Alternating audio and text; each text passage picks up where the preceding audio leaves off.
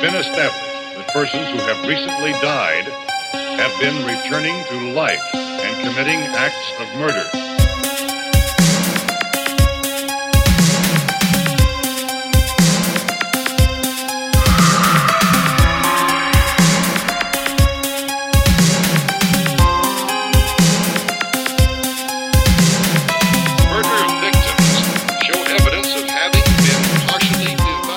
Devoured. Καλησπέρα, τεντεκτιβάκια. Καλησπέρα, μικρή Πουαρό. Καλώς ήρθατε σε ακόμα ένα επεισόδιο Αυτού εδώ του podcast. του τίμιου του podcast. Του τίμιου του podcast. Έχεις δίκιο, γαμότο. Έχω μπερδευτεί αυτή την εβδομάδα με τα podcast. Του podcast που έχει έρθει για να; Ξυπνήστε τον Ηρακλή Πουαρό που κρύβουμε μέσα μας. Τι κάνετε, μικρή Πουαρό, πώς είστε; Ευχόμαστε να είστε όλες και όλοι καλά. Και για να τα πάρουμε από την αρχή, εγώ είμαι η Μαρία. Εγώ είμαι ο Γιώργος και είμαι ενθουσιασμένος που ξεκινάμε το επεισόδιο έτσι. Ε, Είμαστε οι Crime Groupers. Μπορείτε να μας βρείτε στα social media και συγκεκριμένα στο Instagram. Crime Groupers Podcast. Μπορείτε να μας ακούσετε. Πού, Γιώργο; Μπορείτε να μας ακούσετε σε όλες τις αγαπημένες σας πλατφόρμες. Δεν τις συμπεριλαμβάνουμε όλες, αλλά τι να κάνουμε. Εμείς βγαίνουμε στο Spotify, στο Google Podcast, στο Apple Podcast και στο Streamy, όπως και στην πλατφόρμα Anchor. Μικρά τεντεκτιβάκια, τι εβδομάδα κι αυτή. Χριστέ και Παναγιά μου. Εμένα ήταν πάρα πολύ γεμάτη η εβδομάδα μου, μπορώ να σου πω. Δεν ήταν μόνο η δικιά σου. για πες, για πες. Έχεις φέρει νεάκια. Και μόνο νέα δεν έχω φέρει. Για πες, τι άλλο έχεις φέρει; Και κλασικά τα ανεκδοτάκια μας. Τι έχω βαλθεί να ρίξω τη θερμοκρασία, δεν το συζητώ. Κι άλλο, έχει αρχίσει ήδη και πέφτει. Όχι, θα τη ρίξω κι άλλο. Οκ. Αν δεν δω χιόνια στην Αθήνα, δεν σταματάω. Δηλώσεις. Χριστέ μου. Οκ, για πες, για πες. Τι είχαμε, είχαμε αποσταύρωση αντιδημάρχου Ναι. μέχρι αεροπειρατεία. Ω, για- Ναι. Και τι δεν είχαμε σε αυτή την εβδομάδα; Από πού Α- θες να ξεκινήσεις; Αυτό, από πού θέλετε να ξεκινήσουμε, πείτε μου. Ε, νομίζω ότι πιο ενδιαφέρον είναι να μάθουμε για τη σταύρωση δημάρχου πρώτα και μετά. Αντιδημάρχου. Αντιδημάρχου, συγγνώμη. Και μετά να πάμε στην αεροπειρατεία που νομίζω ότι. Αεροπειρατεία. Όλοι ακούσατε τι έγινε. Ωραία, λοιπόν, στο χωριό Σεν Κομντιμόν στη γαλλια την Τετάρτη στις 12.30 το μεσημέρι βρήκανε σε ένα χωράφι κοντά στο δημοτικό μέγαρο του χωριού τον αντιδήμαρχο τραυματισμένο στο πρόσωπο με δύο καρφιά καρφωμένα στο κάθε του χέρι και ένα καρφί σε κάθε φτέρνα. Οκ. Να πούμε βέβαια ότι δεν έπαθε κάτι ο άνθρωπος ευτυχώς, απλά νοσηλεύεται σε μη κρίσιμη κατάσταση, αλλά βέβαια χειρουργήθηκε και... Τέσσερις τρύπες είχε στα άκρα Ναι, του. εντάξει, δηλαδή ό,τι να είναι. Ξέρεις τι μου θυμίζει αυτό, ε; Το βιβλίο του Dan Brown, Ποιο; The Illuminati, OK. που έγινε μετά η μεταφορά της στη μεγάλη οθόνη με τον Tom Hanks. Μου Ναι, θυμίζει ένα από τα μαρτύρια ουσιαστικά που πέρναγε ο, ο ένας εκ των τεσσάρων τέλος πάντων μοναχών του που πάθαινε τα πάθη. Ο ίδιος λέει αποδίδει την ευθύνη σε δύο άνδρες που τον κατηγορούν για τη στήριξη που έδωσε στον πρόεδρο της Δημοκρατίας, Εμμανουέλ Μακρόν. Οκ. Βέβαια, Ναι. περίεργος τρόπος μπορώ να πω εγώ για να λύσει τις διαφορές σου. Να τον εκδικηθεί στο οτιδήποτε, εντάξει, είπαμε. Επίσης, είχαμε μία δολοφονία, μία μάλλον γυναικοκτονία, στο Ντάλας, αλλά δεν είναι έτσι απλή, είναι μίας γνωστής ιατροδικαστή. Οκ. Ναι, την δολοφόνησε ο άντρας της, Ναι. ο 51χρονος James Jed Frost, Ναι. ο οποίος δολοφόνησε την Beth Frost, 46 εκείνη. Μπήκε μέσα στο γραφείο στο οποίο δούλευε η Beth και τη δολοφόνησε με όπλο. Την πυροβόλησε. Ναι, ναι, ναι, κανονικά. Και μετά έστρεψε το όπλο στον εαυτό του και αυτοκτόνησε. Οκ. Είχαν διαφορές, λέει. Επίσης, η Μπεθ είχε κάνει αίτηση διαζυγίου γιατί την κακομεταχειριζότανε και δεν πρόλαβε να τη γλιτώσει, από ό,τι φαίνεται. Σιωπή εγώ εδώ.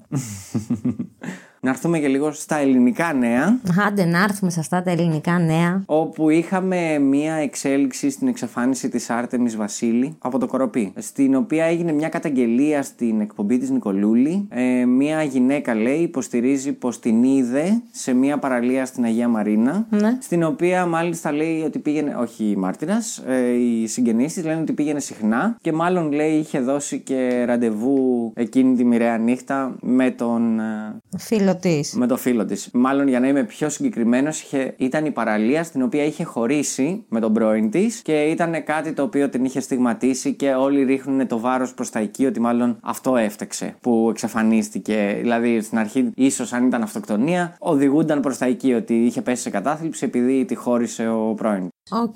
Ναι. Και Τελείως. τώρα στρέφουν τις έρευνες προς το Τον πρόσωπό του. πρώην Ναι. της, ναι. Νομίζω ότι αυτή είναι μια υπόθεση που ταλανίζει την ελληνική αστυνομία τα τελευταία δύο χρόνια. ναι, είναι από το 20.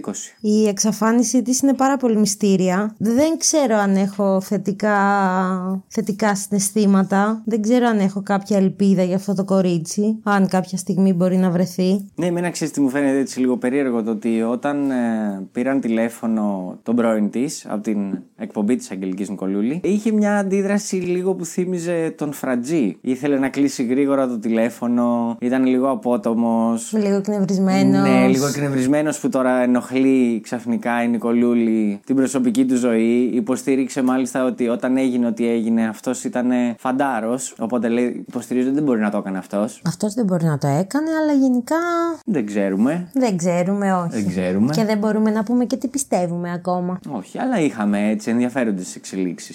Ήτανε, ήτανε, ναι. Και είχαμε και την υπόθεση της αεροπειρατείας. Ναι, Με εκείνο τον Τούρκο επιβάτη, ο οποίος και καλά θα χτύπαγε την Αμερική. όλη την Αμερική θα Ναι. την χτύπαγε. Ο οποίος λέει και καλά, έφυγε από πτήση το αεροπλάνο από το Ντουμπάι, ήρθε Αθήνα και από Αθήνα θα πήγαινε Αμερική. Και πάνω από τη Γαλλία τους σταματάνε ουσιαστικά και τους λένε γυρίστε πίσω. Φεύγουν τα F-16, πετάνε δίπλα τους, γίνεται ολόκληρος χαμός. Εν τω μεταξύ έχει ενεργοποιηθεί και μια φάση την οποία δεν θυμάμαι, η οποία είναι από την 11η Σεπτεμβρίου, έχει δημιουργηθεί από τότε, όπου τους λέει ότι για να γυρίσει το αεροπλάνο safe πίσω στον προορισμό του πρέπει να πετάξει πάνω από θάλασσα. Ναι, σε περίπτωση που γίνεται οτιδήποτε Ναι. να μην γίνει πα- πάνω από πόλη. Ναι, και τους πετάνε από Γαλλία πίσω Αθήνα μέσα από τη Μεσόγειο. Α, οκ. Κύκλο, ολόκληρο.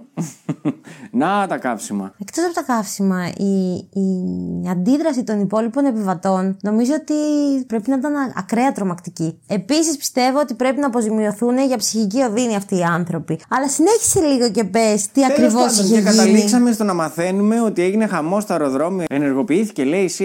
Έγινε χαμός εδώ στο Ελ. Βενιζέλος να πιάσουν τον τρομοκράτη. Χαμός. Και μάθαμε στην τελική ότι όλο αυτό ήταν λόγω μιας φάρσας. Πω, Την πω. οποία πήρε ένας πρώην συγκάτοικός του, ο οποίος είχε προηγούμενα μα- μαζί του και είπε, πήρε τηλέφωνο στην Αμερική και είπε: Ο Τάδε είναι πάνω στην πτήση και όταν θα φτάσει στην Αμερική έχει σκοπό να κάνει τρομοκρατικό χτύπημα. Οκ. Ό,τι να είναι. Εντάξει. Επηρεασμένος από το φουσέκι πρέπει να ήταν αυτός ο φαρσέρ.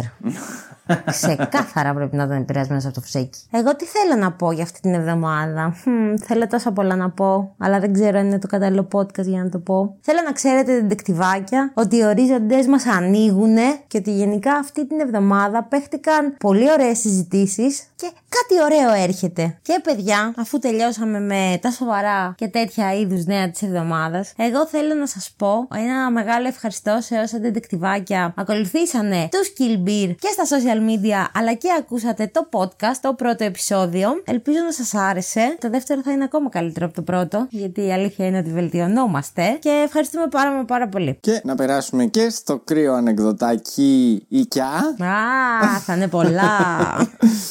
Είναι πολλά, αλλά είναι γρήγορα. Να μένει τα μικρά τα ωραία. Λοιπόν, πάμε να ξεκινήσουμε με ένα έτσι γρήγορα. Έτσι, έτσι, για πάμε. Τι είναι αυτό που είναι σκοτεινό και έχει μεγάλα αυτιά; Τι είναι; Το κούνελ. Α, ναι. Επίσης. Είμαστε έτοιμοι. Για πάμε, έχω φέρει ήδη κουβέρτα. Μμμ. Πω πω, χιονίζει άσχημα έξω. Ρδέλω όλα. Τέλος πάντων, κλείσε το παράθυρο και φέρε μου ένα μπουκάλι νερό. Μιλώντας χωρίς ταμπού. Α, οκ. Επίσης, άλλο ένα πολύ γρήγορο που διάβασα. Τι θες πάλι, Εύα; Βοήθεια Αδάμ, νησί των κυκλάδων με τέσσερα γράμματα στην αιτιατική. Μήλο. Θα μου το χτυπάς για πολύ καιρό ακόμα. Οκ, αυτό ήταν καλό. αυτό ήταν τίμιο. Και ένα κλασικό του Τσακ Νόρις, γιατί έχω να Αγάπη. φέρω. Ναι, του Τσακ Νόρις πολλά, αλλά αυτό μου άρεσε πάρα πολύ. Λοιπόν, οι τουαλέτες που πάει ο Τσακ Νόρις δεν βρωμάνε ποτέ. Επειδή, πρώτον, δεν κάνει ποτέ κακά, μόνο καλά. Αου. Και δεύτερον, τριγύρω όλοι κλάνουν μέντες. Αυτά μπορείτε να έρθετε στους Crime Groupers Podcast στο Instagram να με βρίσετε ελεύθερα. Δεν έχω κανένα θέμα. Ή άμα θέλετε μπορείτε να του προτείνετε και άλλα δικά σας ανέκδοτα τα οποία θα θέλατε να ακουστούν. και γιατί ναι, ελάτε να όχι. γίνουμε πολλοί. Έτσι. Αχ, Κάποτε το έκανα κι εγώ αυτό, η αλήθεια είναι αυτή. Κάποτε ήμουνα πουλί και μ' αγαπούσανε πολύ. Χα! Αλλά μετά σοβάρεψα. Και πάλι όμως. Το τι είναι διάφανο και τρέχει με χαρά στα λιβάδια. Τι; Το ένα κοπάδι τζάμια θα είναι για πάντα, για πάντα χαραγμένο στην καρδιά μας. Να ειδικά μας πάσει. Έμα, δεν ξανακολλάει μετά. λοιπόν, και αφού κάναμε έτσι αυτή τη happy fancy αναδρομή στα νέα της εβδομάδας, σας είπαμε και εμείς τα δικά μας. Αχ, να πω άλλο ένα γρήγορο. Χριστέ μου, πες, άμα δεν μπορούμε να κάνουμε ένα podcast που να λέμε μόνο ανέκδοτα. Όχι, αλλά ε, διχαζόμουν πια να φέρω. Και τέλος πάντων, έχω άλλο ένα. Δεν Τι διχάζεσαι. κάνει, Σία, προσπαθώ να πάρω τηλέφωνο. Δεν έχει σήμα, Σία. Εντάξει, εντάξει, μην το κλείσετε. Πάμε, περνάμε στα κλασικά. True crime. δεν έχει σήμα. Σία. Σία. Και τώρα εγώ πρέπει με σοβαρή φάτσα και σοβαρή φωνή να κάτσω και να σας κάνω μια αναδρομή στο παρελθόν. Έλα, έλα, θα το σοβαρέψουμε. Για πες μας, τι υπόθεση μα έχει φέρει. Ω Χριστέ μου. Στο σημερινό επεισόδιο θα ταξιδέψουμε στο όμορφο νησί της Ρόδου. Ξανά. Ξανά, γενικά αυτή η Ρόδος έχει, έχει, εκτός από πίδημα, έχει πολλά άλλα. Ο κολοσσός, το, Το κολοσσέο. Κολοσσέο. λοιπόν, ναι. Ε, και θα αναφερθούμε σε μια υπόθεση όπου χρονολογείται κάπου το 2000. Οι πρωταγωνιστές της ιστορίας μας είναι ο 53χρονος Νικόλας Τσίγκριλας, η γυναίκα του Δέσποινα Φωταρά και ο Γιάννης Κατσούλης. Ας ξεκινήσουμε λοιπόν. Ο Νικόλαος Τσίγκριλας ήταν 53 ετών, ανθιπαστηνόμος της Ελλάς και ζούσε με τη γυναίκα του Δέσποινα και τα τρία τους παιδιά ηλικίας 7, 17 και 18 ετών στο παραδείσι Ρόδου. Ιανουάριο του 2000 ο 26χρονος Γιάννης Κατσούλης, ο οποίος υπηρετούσε στις τάξεις ειδικών δυνάμεων με το βαθμό του λοχεία στη μονάδα τους στον Άνω Καλαμόνα Ρόδου, θα νοικιάσει το διαμέρισμα στον κάτω όροφο από αυτό που ζούσε η οικογένεια Τσίγκριλα. Οι μέρες περνούσαν και ο Γιάννης έδειχνε ένα παραπάνω ενδιαφέρον για την 36χρονη τότε σπιτονικοκυρά του Δέσποινα, η οποία δεν άργησε να το αντιληφθεί, μιας και ο 26χρονο έβρισκε διάφορες προφάσεις για να βρίσκεται κοντά της. Η Δέσποινα κολακεύτηκε βλέποντας το ενδιαφέρον του Γιάννη, μιας και ήταν αρκετά χρόνια μικρότερος, σε αντίθεση με το σύζυγό της, ο οποίος ήταν 17 χρόνια μεγαλύτερός της. Ο Γιάννης και η Δέσποινα θα έρθουν πολύ κοντά και δεν θα αργήσει ο καιρός που από στενοί φίλοι θα γίνουν εραστές.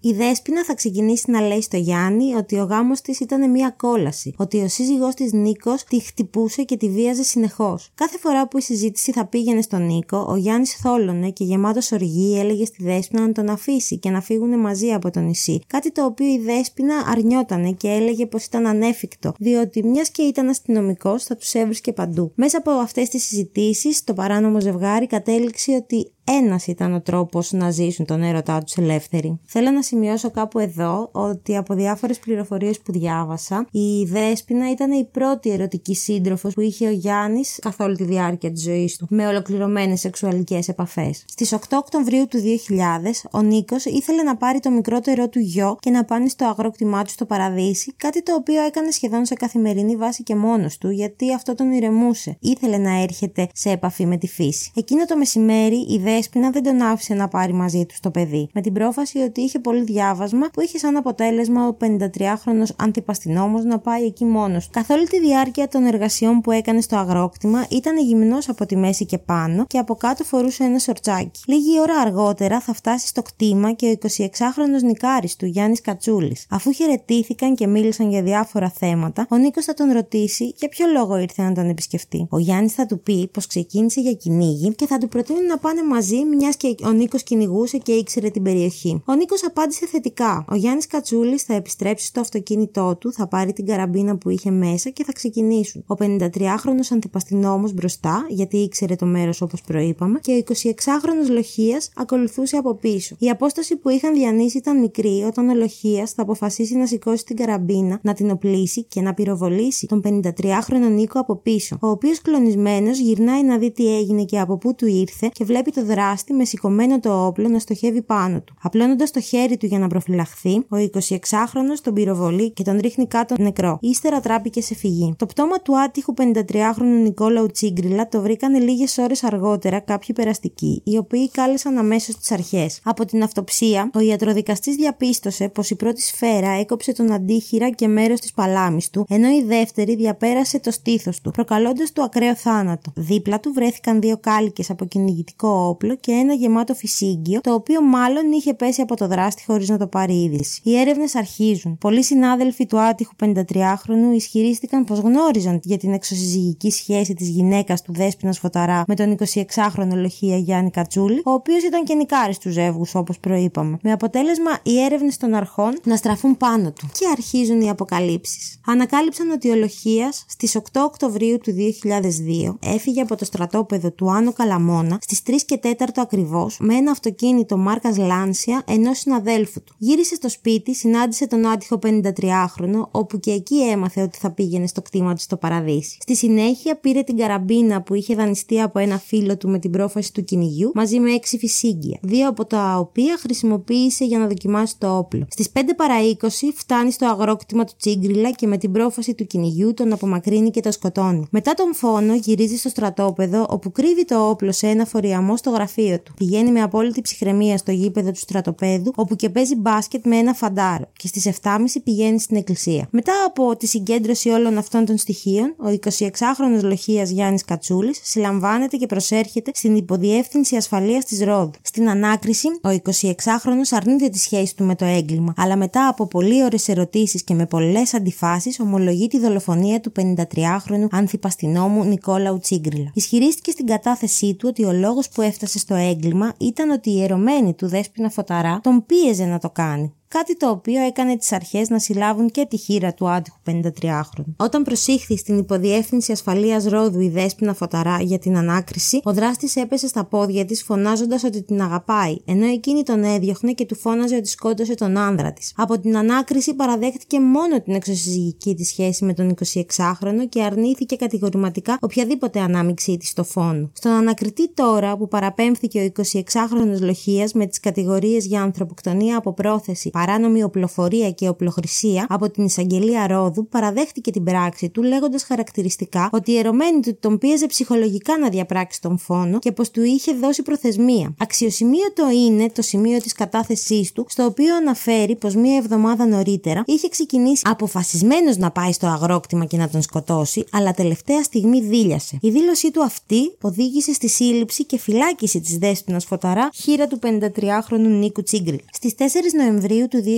2002 ξεκινάει η δίκη. Ο Γιάννης Κατσούλης και η Δέσπινα Φωταρά κάθονται στο εδόλιο του κατηγορουμένου στο μεικτό ορκωτό δικαστήριο Ρόδου με τις κατηγορίες του Γιάννη να είναι η ανθρωποκτονία από πρόθεση και η παράνομη οπλοφορία και οπλοχρησία, ενώ της Δέσπινα αυτή του ηθικού αυτούργου. Ο Γιάννης μετά την ανάγνωση του κατηγορητηρίου παραδέχτηκε την ενοχή του, ενώ η Δέσπινα αρνήθηκε τα πάντα, δηλώνοντας αθώα. Να σημειώσω κάπου εδώ ότι στη δίκη παρουσιάστηκε ένας μάρτυρας, υπάλληλος του αεροδρομίου και πρώην πρώην συνάδελφος της Δέσπινας, ο οποίος ισχυρίστηκε πως η κατηγορουμένη του είχε προτείνει να του δώσει ένα εκατομμύριο δραχμές για να σκοτώσει τον άνδρα της. Εκείνος το πήρε στην πλάκα, αλλά όταν έμαθε για την δολοφονία του συζύγου της, κατάλαβε ότι μάλλον το εννοούσε. Του ξαναήρθε στο μυαλό. Ναι, εντάξει, λογικό. Του ξανά, ναι, γι' αυτό και πήγε και κατέθεσε. Κάτι το οποίο βέβαια η Δέσπινα διέψευσε και γύρισε και είπε ότι ποτέ δεν τον ήξερε. Προφανώς το αρνήθηκε. Οι υπόλοιποι δεν ήταν αυτής της άποψης. Ο εισαγγελέας της έδρας στην αγόρευσή του πρότεινε την παραδειγματική τιμωρία των κατηγορουμένων χωρίς να τους αναγνωριστούν ελαφρυντικά. Οι δικαστές έκαναν δεκτή την εισήγηση του εισαγγελέα, κηρύσσοντάς τους και τους δύο ένοχους, δίνοντάς τους την ποινή της ισόβιας κάθερξης. Θέλω να αναφέρω ότι μετά τη δίκη η υπόθεση αυτή πήγε και στον Άριο Πάγο. Θα σας διαβάσω χαρακτηριστικά από το crime.gr, όπου είναι μία από τις πηγές μας, κάποιο απόσπασμα στον τρόπο που το αρθρογραφεί, έτσι ώστε να καταλάβετε κι εσείς για ποιο λόγο μπορεί να πήγε στον Άριο Πάγο. Και λέει: Ο Άριος Πάγος προχώρησε σε ανέρεση της υπαριθμών 41 κάθετος 2002 αποφάσεως του μεικτού ορκωτού εφετείου Δωδεκανήσου, με την οποία είχε κριθεί ο Γιάννης Κατσούλης ένοχος χωρίς να του αναγνωριστούν ελαφρυντικά. Το ανώτατο δικαστήριο ανέρεσε την καταδικαστική απόφαση για δικονομικούς λόγους και όχι για λόγους ουσίας. Έκρινε ότι κακώς δέχθηκε το δικαστήριο να παραστεί στη δίκη δίκη ως πολιτικός ενάγουσα η αδελφή του δολοφονηθέντος και διέταξε την επανάληψη της δίκης. Η νέα απόφαση του Αρίου Πάγου δεν είχε επεκτατικό αποτέλεσμα για τη 48χρονη πλέον δέσπινα φωταρά, συγκρατούμενή του, παρόλο που οι δικηγόροι της είχαν επίσης υποβάλει αίτηση ανέρεσης. Αυτό είχε αρνητική επίπτωση για την καταδικαστήσα για ηθική αυτουργία, η οποία πλέον θα παρέμενε στη φυλακή για πολλά χρόνια. Και πάμε τώρα στις 8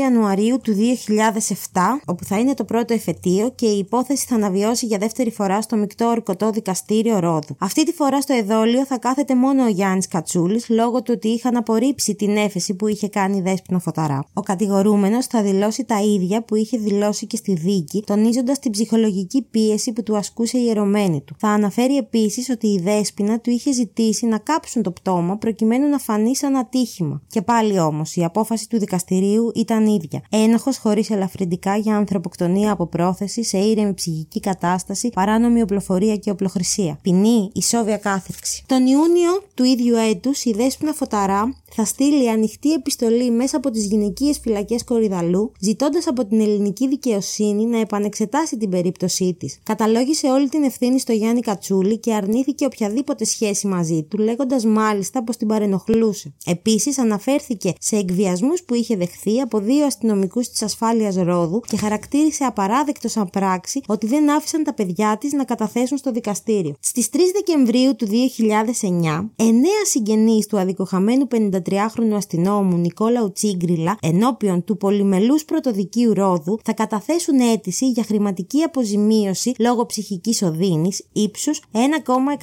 1,125 εκατομμυρίων ευρώ από τους δύο δράστες αλλά και από το ελληνικό δημόσιο. Καθώς ο ένας εκ των δύο, ο 32χρονο τότε φυσικός αυτούργος Γιάννης Κατσούλης, ήταν δημόσιος υπάλληλος καθώς υπηρετούσε ως λοχείας πενταετούς υποχρέωσης και διέπραξε το έγκλημα ενώ βρισκόταν εν ώρα υπηρεσίας. Οι δικηγόροι των κατηγορουμένων ζήτησαν να μην γίνει δεκτή η αγωγή για όλους τους συγγενείς με αποτέλεσμα σχεδόν μισό χρόνο αργότερα, στις 19 Ιουνίου του 2010, μόνο τα τρία αδέρφια του άτυχου αστυνομικού να πάρουν από 50.000 ο καθένας από τους κατηγορουμένους. Ενώ το δικαστήριο απέρριψε την αγωγή κατά του ελληνικού δημοσίου. Θα πω επίσης ότι το 2010 η Δέσποινα Φωταρά προσέφυγε στο Συμβούλιο Χάριτον του Υπουργείου Δικαιοσύνης, ζητώντας να τη δοθεί χάρη για την ποινή της ισόβιας κάθερξης που της είχε επιβληθεί πρωτόδικα. Η αίτηση επισημάνονταν πως δεν στοιχειοθετείται στο αδίκημα της ηθικής αυτουργία σε ανθρωποκτονία από πρόθεση όπως καταλογίζεται, καθώς από τα στοιχεία της δικογραφίας δεν προκύπτει κάτι τέτοιο πέραν της κατάθεσης του συγκατηγορουμένου της Γιάννη Κατσούλη, η οποία δεν δύναται από μόνη της να στοιχειοθετήσει την κατηγορία βάσει του άρθρου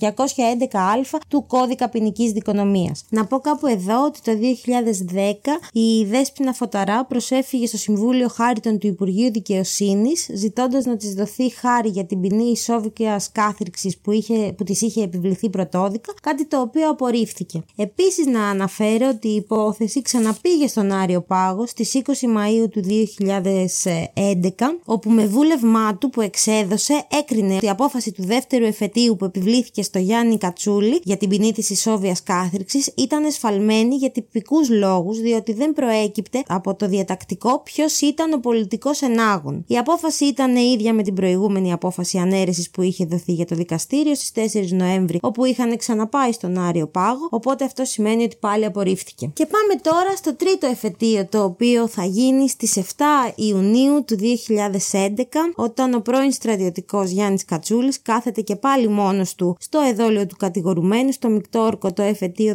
Δωδεκανήσου, προσπαθώντας για τρίτη φορά να σπάσει τα ισόβια που του είχαν επιβληθεί πάλι το 2007 στο δεύτερο εφετείο. Η εκδίκαση ξεκινάει παρουσία πολλών αστυνομικών λόγω της τεταμένης κατάστασης που επικρατούσε στην αίθουσα από συγγενείς του θύματος. Μικροεπισόδια έγιναν όταν εμφανίστηκε στο χώρο για να καταθέσει σαν μάρτυρας αυτή τη φορά η δέσπινα φωταρά, μιας και για τρίτη φορά είχε απορριφθεί η έφεσή της. Κατά την ακροαματική διαδικασία, οι συνήγοροι του κατηγορουμένου προσπάθησαν να πείσουν το δικαστήριο να γίνουν δεκτά τα ελαφρυντικά του πρώτερου έντιμου βίου, του μειωμένου καταλογισμού ως προς το ψυχικό μέρος και της ειλικρινής μεταμέλειάς του. Ο εισαγγελέας της έδρας ζήτησε στην αγόρευσή του την ενοχή του τότε 33χρονου, χωρίς κανένα ελαφρυντικό. Εφέτες και ένορκοι έκαναν δεκτή την πρότασή του και απέρριψαν τους αυτοτελείς ισχυρισμούς των συνήγορων υπεράσπισης. Ο Γιάννης Κατσούλης θα κριθεί για ακόμα μία φορά ομόφωνα ένοχος με τις κατηγορίες της ανθρωποκτονίας σε ήρεμη ψυχική κατάσταση και της παράνομης οπλοφορίας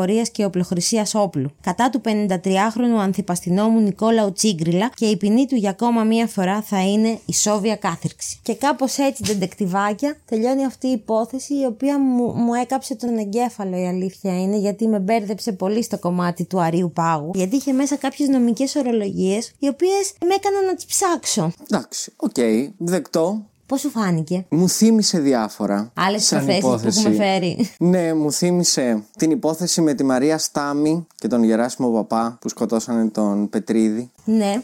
της Αφέντρας. Όποιος δεν ξέρει και όποιος ήρθε τώρα στην παρέα μας, έχουμε κάνει επεισόδιο στην πρώτη σεζόν να πάει να το ακούσει και θα βρει όντως ομοιότητες. Επίσης, μου θύμισε και λίγο. Το ζεύγος. Το ζεύγος, ναι, γιατί λες να κάψουμε το πτώμα για να φανεί σαν ατύχημα και δεν ξέρουμε. Και γενικά ήταν λίγο περίεργη η υπόθεση με την έννοια του. Έχει κάποια κομματάκια που δεν μου πολύ κολλάνε. Λοιπόν, Όπως ας πούμε. ναι. Το όντως, γιατί δεν αφήσανε να καταθέσουν τα παιδιά; Αυτό μόνο. Θα σου πω γιατί. Γιατί έχουν κατηγορήσει τον Νικόλα ότι την κακοποιούσε. Αν όντως την κακοποιούσε, τα παιδιά θα μπορούσαν να ήταν χρήσιμοι μάρτυρες. Ότι ναι, ξέρετε τι, κακοποιούσε τη μπορούσανε. μητέρα μας. Όπως επίσης τα τρία, τα δύο από τα τρία ήταν σχεδόν ενήλικα. Θέλω να πω ότι αναφέρεται ότι είχαν Ήταν τρία ενήλικα. παιδιά. Το ένα ήταν 17, το άλλο 18 χρόνια. Ήταν ενήλικα. Εμένα αυτό που μου έκανε τεράστια εντύπωση και εντάξει η αλήθεια είναι ότι έρχεται και κολλάει λίγο στη λογική του για ποιο λόγο δεν φωνάξανε τα παιδιά και όλα αυτά ήταν αυτό που γύρισε και είπε η Δέσποινα στην επιστολή την οποία έστειλε ότι δύο αστυνομικοί του τμήματος ασφαλείας την είχαν εκβιάσει. Εγώ μπορώ να σκεφτώ, άμα θέλω να την ε, αθωώσω μέσα στο κεφάλι μου, ότι μπορεί όντως να άμα την κακοποιούσε να είχε πάει στο τμήμα και επειδή εκείνος ήταν ε, μέσα στο τμήμα να μην την πιστεύανε ή να μην. ε, Ναι, να χρησιμοποιούσε το,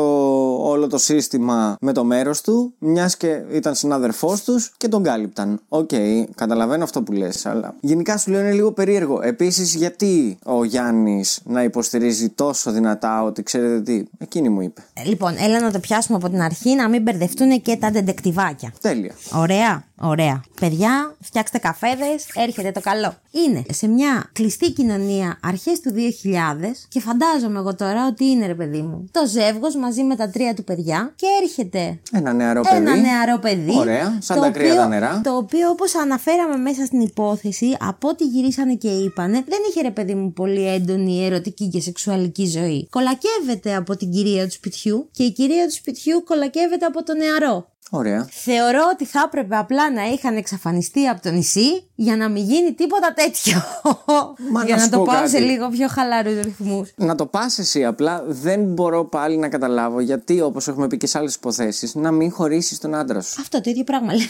ναι, χώρισέ το να, να τελειώνουμε. Παραδέχτηκε την ερωτική σχέση την οποία είχαν, όπως επίσης ο Γιάννης στην πρώτη του κατάθεση είχε γυρίσει και είπε ότι εκείνη του έλεγε πως και να, χωρί... και να μπούμε στη διαδικασία να εξαφανιστούμε, εκείνος θα με βρει, επειδή είναι αστυνομικός. Γι' αυτό θα με βρει. Ναι, ξέρεις τι, μου δημιουργούνται οι απορίες του αν όντως ισχύουν όλα αυτά σαν σχέση, που εντάξει τώρα δεν κρίνουμε, αλλά λέμε, φοβάσαι τι ακριβώς; Φοβάσαι τον άντρα σου, φοβάσαι το να ζήσει τη ζωή σου, φοβάσαι ότι κάπου κάπως θα φταίς. Τι είναι αυτό που σου δημιουργείται σαν τέτοιο και δεν χωρίζει τον άντρα σου; Εντάξει, δεν είναι μια τόσο απλή υπόθεση. Θέλω να πω ότι μπορεί εμείς αυτή τη στιγμή να το συζητάμε, αλλά δεν είμαστε μέσα στο χορό, σε κανένα χορό. Γιατί δεν ξέρεις τι δυσκολίες μπορεί να έχει το ζευγάρι, δεν ξέρεις τι δυσκολίες μπορεί να έχει ο ένας από τους δύο. Όχι, αλλά θέλω να πω ότι κάνοντας σαν- αυτή την κουβέντα, γιατί την έχουμε κάνει και άλλες φορές, δικαιολογούμε πολλές φορές, καμιά φορά, χωρίς να θέλουμε και λίγο τη μεριά αυτού ο οποίος απάτησε στην τελική. Ωραία, ήθελες να πατήσεις, δεν ήθελες να χωρίσεις για τους δικούς σου λόγους. Τα κάνουμε πολύπλοκα, αυτό θέλω να πω. Δεν είναι τόσο πολύπλοκα. Και όσο δικαιολογούμε τέτοιες πράξει, Εντάξει, εγώ είμαι της άποψης ότι γενικά οι ανθρώπινες σχέσεις είναι πολύπλοκες και πάντα για να γίνει κάτι πρέπει.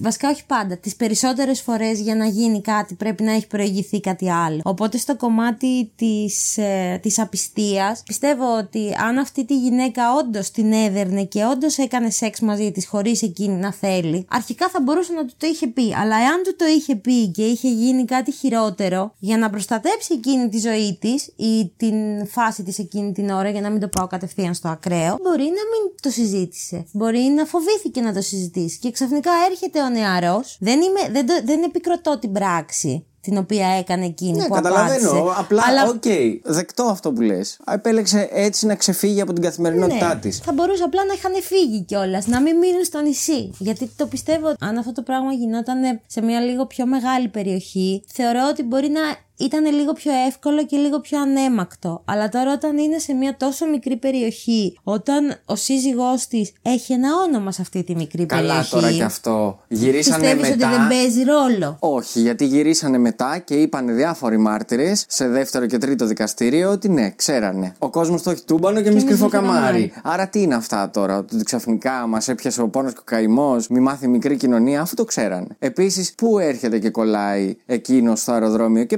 ψέματα να είπε. Που εγώ, Αυτό, αυτό, που έλα εγώ τώρα ένα να το 10% εκλογικεύσουμε πάλι. Που εγώ ένα 10% τον πιστεύω. Όπως είχε γίνει και με την υπόθεση του Μονσελά, που είχε γυρίσει και είχε πει μετά και η αδερφή της και εκείνος ο ηλεκτρολόγος, ότι μου είχε κάνει και εμένα πρόταση και Ναι. καλά αυτοκτονίας. Ναι, ναι. Όχι, εντάξει, εγώ το πήγα τώρα λίγο περισσότερο.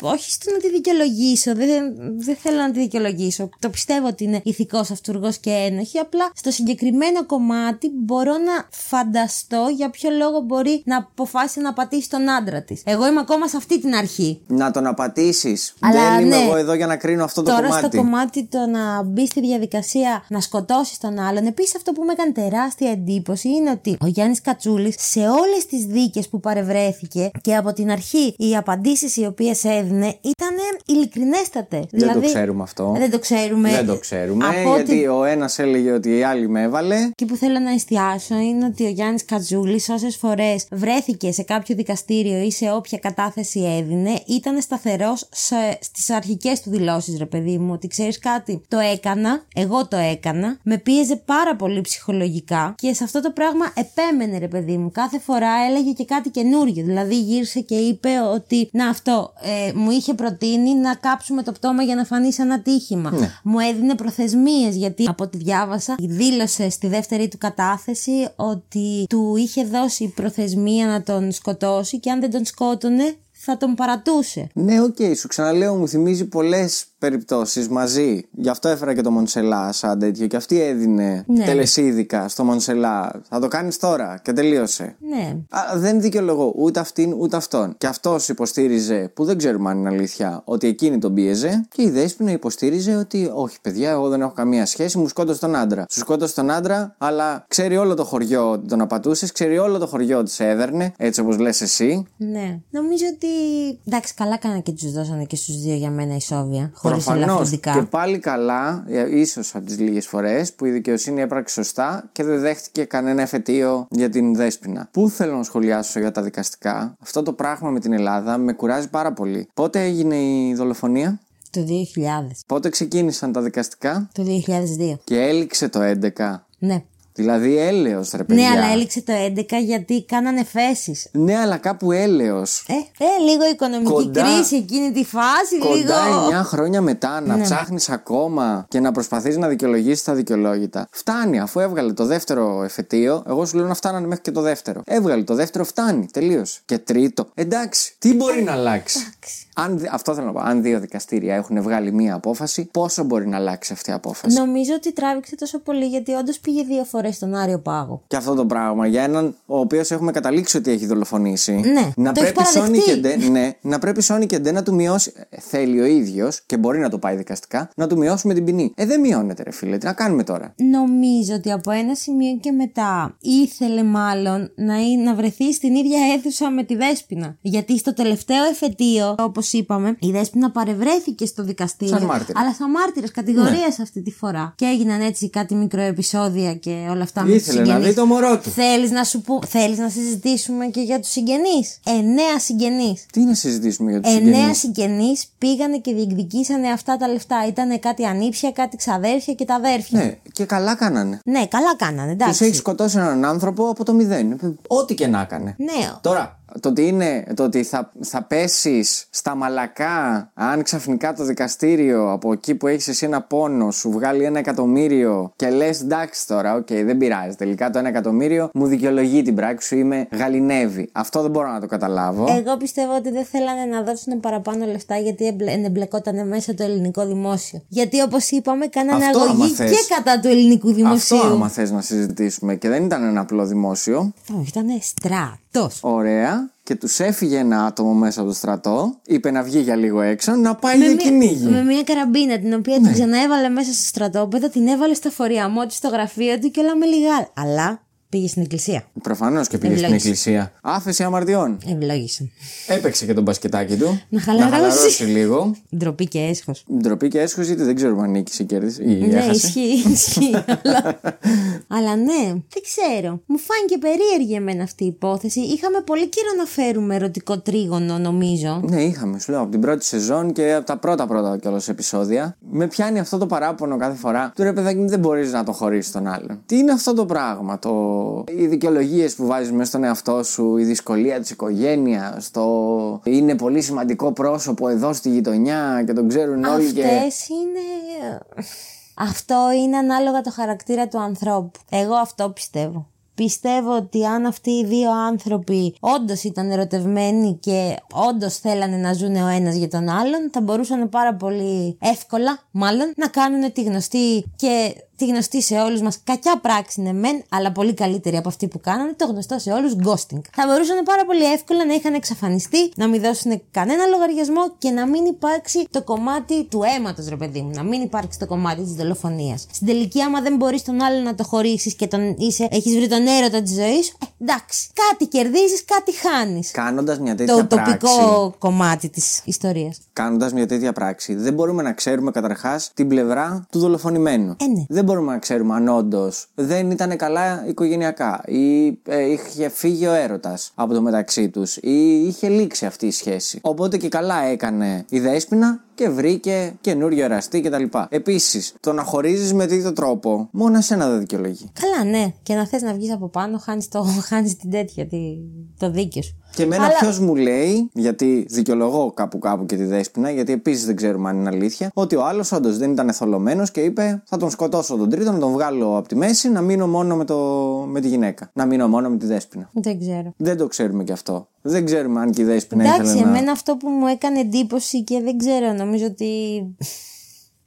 Όχι, πιστεύω λίγο παραπάνω το Γιάννη. Έχω μ, μια εμπάθεια να το πω. Τι είναι ρε παιδί μου, πολύ πολύ γραμμάρια ελάχιστα προς το εκείνον. Είναι το ότι όντως το είχε ξαναπεί, το είχε ξαναπροτείνει. Δεν το είχε ξέρουμε, δεν το ξαναπροτείνει να ξέρουμε, δεν σκοτώσουν. μπορούμε να είμαστε σίγουροι για Ενώ τίποτα. π.χ. για τον άλλον, για τον άλλο κατηγορούμενο, δεν ακούστηκαν πράγματα. Θέλω να πω, δεν βγήκανε συμφανταρίτε να γυρίσουν και να πούνε Α, είναι σάικο και δεν συμμαζεύεται, ή έχει πολύ περίεργες κινήσεις, ή ξέρουμε για την εξωσυζυγική σχέση και μας έχει αναφέρει αυτό, αυτό και αυτό. Δεν Επίσης- είδες να βγήκαν όλοι. Ε, ναι, βγήκαν όλοι και είπαν, ναι, ξέραμε ότι και είναι δύσκολος ε, άνθρωπος ο άντρας της και ότι έχει εξωσυζυγική σχέση. Οκ. Το άλλο επίσης ήταν ένα μικρό παιδάκι. Ναι. Με την έννοια, εντάξει, δεν είσαι παιδί 26 χρονών, αλλά δεν έχεις και την άπειρη πείρα. Καλά, ναι. Ε, αν τώρα, ε, και αυτό πάλι δεν μπορώ να το πολύ πιστέψω, ήταν και από τις πρώτες του ολοκληρωμένες σχέσεις. Έτσι διάβασα τα άρθρα. Ναι, εντάξει, δεν μπορώ να το ξέρω. Μπορεί να είναι και λίγο κίτρινο αυτό το πράγμα. Μπορεί. Ή μπορεί να έχει δημιουργηθεί μια τέτοια εικόνα για να δικαιολογήσουμε την πράξη. Αν πάλι κάτι ισχύει κάτι τέτοιο, ε, είναι γι' αυτό πολύ περίεργο. Κάπου βρωμάει και γι' αυτόν το πώς κατάφερε να φτάσει μέχρι αυτή την ηλικία έτσι. Τέλος πάντων. Δεν, δεν κρίνουμε και αυτό Δεν το ξέρουμε. πράγμα. Η αλήθεια είναι ότι εγώ αυτή την υπόθεση δεν την ήξερα, δεν την είχα ξανακούσει και μου έκανε αρκετά μεγάλη εντύπωση. Είναι, πε- είναι πολύ επικίνδυνα πάντως τα ερωτικά τρίγωνα. Ναι. Δεν ξέρεις πού μπορεί να καταλήξουν από τη μια στιγμή στην άλλη. Γι' αυτό, παιδιά, άμα θέλετε τέτοια, με συνένεση με τον σύντροφό σα. Όχι, όχι, είναι λάθος ιδέες αυτές. χωρίστε που να πάει στο καλό, χωρίστε. Ρε παιδί μου, μπορεί το κομμάτι του τριγώνου να έχει και μία λίγο πιο ερωτική διάθεση. Ευεργετική για τη σχέση. Δεν το ξέρεις. Χωρίστε, χωρίστε. Να Χωρίστε, τραβήξει ο χωρίστε. καθένας στο δρόμο του, να βρει ο καθένας την ευτυχία που του αξίζει. Να τη βρείτε, εγώ δεν είπα αυτό. Εγώ δεν είμαι κατά Να τη αυτού. βρούμε. Εγώ δεν είμαι κατά αυτού. Απλά είμαι της άποψης ότι από τη στιγμή που έχουμε το στόμα μας όλα συζητιούνται. Ναι, συζητιούνται απλά. Όλα συζητιούνται. Δεν θεωρώ σωστό όταν κάποιος έχει χτίσει μια ζωή κάποια χι χρόνια να τη χαλάει έτσι. Ναι, ισχύει σε αυτό. Έχεις φτιάξει και ένα μέλλον, έχεις κάνει και πέντε παιδιά, έχεις Τρία. κάνει και δύο παιδιά, έχεις κάνει και ένα παιδί, δεν έχει σημασία. Έχεις τεκνοποιήσει τέλος Ναι, πάντων. ε, τελείωσε αυτό το κομμάτι. Άμα δεν τραβάει άλλο, δεν τραβάει άλλο. Το να μπαίνεις σε διαδικασίες με ερωτικά τρίγωνα. Και πού ξέρεις εσύ αν θα ζηλέψει. Τώρα το συμφωνείτε. Και άμα σε τρία χρόνια ζηλέψει ο άλλος, το ξέρεις. Όχι. Μπορείς να είσαι μέσα στην ψυχική του υγεία. Όχι, δεν μπορείς. Άρα γιατί λοιπόν να, κάθ- να κάθεστε να ταλαιπωρήσετε και εσύ, αν κάποια στιγμή χαλάσει αυτό το συμφωνημένο ερωτικό τρίγωνο, και ο άλλος να κάθεται να χαλιέται και να στεναχωριέται και να ζηλεύει. Χωρίς Ναι, εντάξει, όλα αυτά είναι τοπικά, ξεκάθαρα. Χώρισε το να βρεις την υγειά σου, ξεκάθαρα. Έχει δίκιο ο Γιώργος αυτό. Εγώ απλά το λέω με την έννοια, ρε παιδί μου, ότι μερικές φορές υπάρχουν κάποια μυαλά τα οποία εντάξει, το σκέφτονται και λίγο πιο ανοιχτά και βλέπουν λίγο το πιο θετικό κομμάτι και όχι τόσο την ταρκύλα που μπορεί να υπάρχει από πίσω. Μέχρι εκεί. Τώρα, σε συγκεκριμένη υπόθεση, νομίζω ότι όλα θα είχαν λυθεί με ένα διάλογο. Έχω αυτή την. Όλα θα είχαν λυθεί με ένα διαζύγιο. Με ένα διαζύγιο. Και αυτό από δεν ξεκινάει. Κάνουμε ένα διάλογο για να φτάσουμε στο διαζύγιο. Σωστότατο. Τίμιο. Και αυτό διάλογο θέλει. Ναι, αυτό. Το ντεκτιβάκι αυτή ήταν η υπόθεση. Αν φτάσατε μέχρι εδώ και σας άρεσε. Στείλτε ένα έγγραφο σε εικονίδιο. Έτσι. σ- Στείλτε κάτι τέλος πάντων, ό,τι μπορεί να σας έβγαλε αυτή η υπόθεση. Περιμένουμε να έρθετε στο Instagram να μας πείτε πώς σας φάνηκε σαν Ναι. υπόθεση. Επίσης. Να μας πείτε κι εσείς τι πιστεύετε Έτσι. για τα ερωτικά τρίγωνα και το αν οι άνθρωποι όντως μπορούν να τα βρούνε και κάπως αλλιώς Ναι. μεταξύ τους πάνω σε μια σχέση και σε μια πόσο μάλλον μακροχρόνια σχέση που έχουν δημιουργηθεί και παιδιά. Έτσι. Γιατί όπως καταλάβατε, ντεκτιβάκια, η δεύτερη σεζόν έχει έρθει δυναμικά, έχει εμπλουτιστεί και θα έχουμε και φιλοσοφικές συζητήσεις μέσα στο true crime. Μα δημιουργούνται από αυτά. Επίσης μπορεί να έχουμε και ψυχολογικές συζητήσεις. You never know. Μμμ, κάτι καλό μπορεί να έρχεται. You το είπα never εγώ know. στην αρχή, δεν το είπα. Σας αφήνω τρεις τελίτσε δεντεκτιβάκια. Ε, ναι. Θα κάνουμε και ένα poll κάτω στο, στο επεισόδιο. Προφανέστατα. Έτσι, να μας πείτε εσείς ποιος πιστεύετε ότι μπορεί να είναι λίγο πιο ένοχος από τον άλλον ή πώς πιστεύετε ότι μπορεί να είχε λυθεί αυτή η φάση που παίχτηκε το 2000, αρχές του 2000. Αυτό ήταν. Ελπίζω να έχετε μια πολύ ωραία εβδομάδα. Και πριν κλείσουμε, θέλω αυτή τη φορά στο αποχαιρετιστήριο που θα τους αφήσουμε να πεις δύο φορές τον μπάι δυνατά γιατί ένα ντεντεκτιβάκι μας είπε ότι σε κόβω. Άκου εκεί σε κόβω. Όχι, εντάξει, δεν με κόβει. Με χαμηλώνει όμως λίγο γιατί έχω πολύ δυνατή φωνή. Αλήθεια είναι αυτή, αλλά μόνο αυτό κάνει. Ωραία. Οπότε. Ήμουνα η Μαρία. Ήμουνα ο Γιώργος. Ήμασταν Οι οι Crime Crime Groupers. Groupers. Θα λέμε στο επόμενο επεισόδιο. Καλή συνέχεια. Bye. Τσάω. Bye.